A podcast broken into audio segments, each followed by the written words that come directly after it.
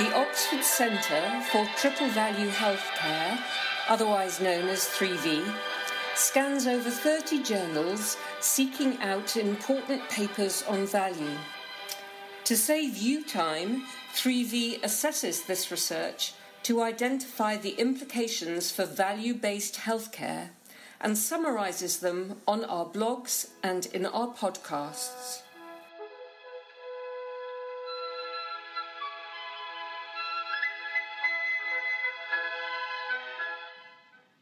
What is fair in healthcare?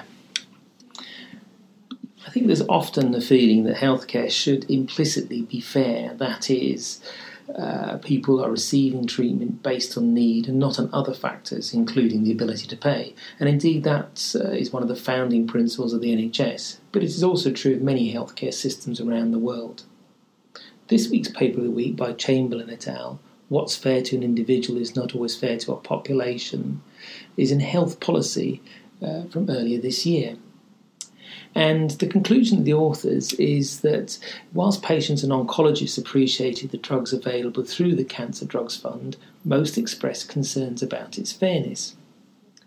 The Cancer Drugs Fund was set up after extreme pressure from patient lobby groups, various pharmaceutical organisations, and the media, most notably uh, the newspaper The Daily Mail saying that it was unfair that patients weren't receiving often uh, what they described as life saving treatments for cancer.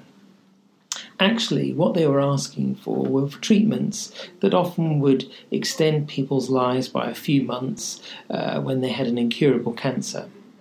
And they would extend it by a few months, often at the cost of many side effects. So it's very doubtful whether the benefits uh, outweighed the harms. And indeed, when NICE looked at these drugs, the drugs didn't uh, qualify for the quality adjusted life year benefit of twenty to thirty thousand pounds, and that's what caused the problem.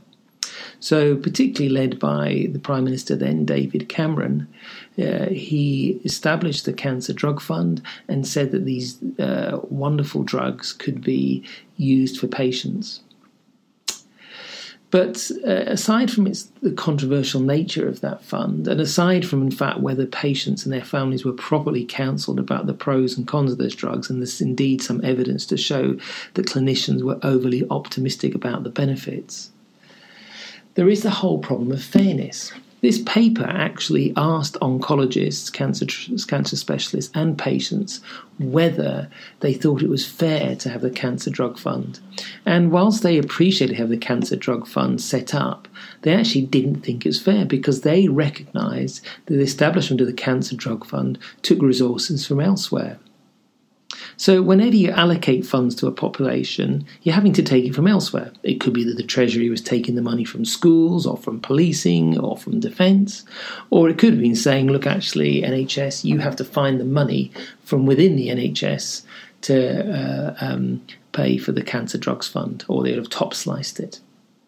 And that really isn't fair. If you want to, what happens with healthcare is that money is allocated to geographical areas using a formula, the resource allocation formula, and that's based on population need, taking a whole range of characteristics of those populations. The most deprived and sickest areas of the country get more money than those that are wealthier and fitter. And that seems a fair way of doing things. It's transparent uh, and it can be challenged, but it's basically fair. But after that, the allocation of money to population groups just disappears. It's basically done on historic basis. And for that reason, there's a variation of between 22 million per million and 93 million per million spent on cancer across the uh, uh, England. And that's not explained by need. It's just based on uh, historical patterns of spending. And that variation has got worse over recent years, not better. So the allocation of money to geographical areas is done in a fair way, but the allocation of money to cancer or to cardiovascular disease or to other populations with a common need, well, it seems to be done randomly. It's not easy to do allocation to population groups, but uh, all that is expected from the population is that it's reasonable Daniels and Sabin put it, the process should be transparent, it should be fair, it should be the decisions made should be relevant, and um, there should be some assurance that actually the money is then used for what it has been allocated to. Um, and as I said, this paper this week, those people receiving the cancer drug drug fund did not think that was fair. So we need to start thinking in populations and allocate money to those populations in a fair way. And we also need to adopt a culture of stewardship, recognizing, as indeed the participants in this trial recognize, that if you spend money on one patient or one population group, you can't spend it elsewhere. And that, so, therefore, you have to make those decisions in a reasonable manner.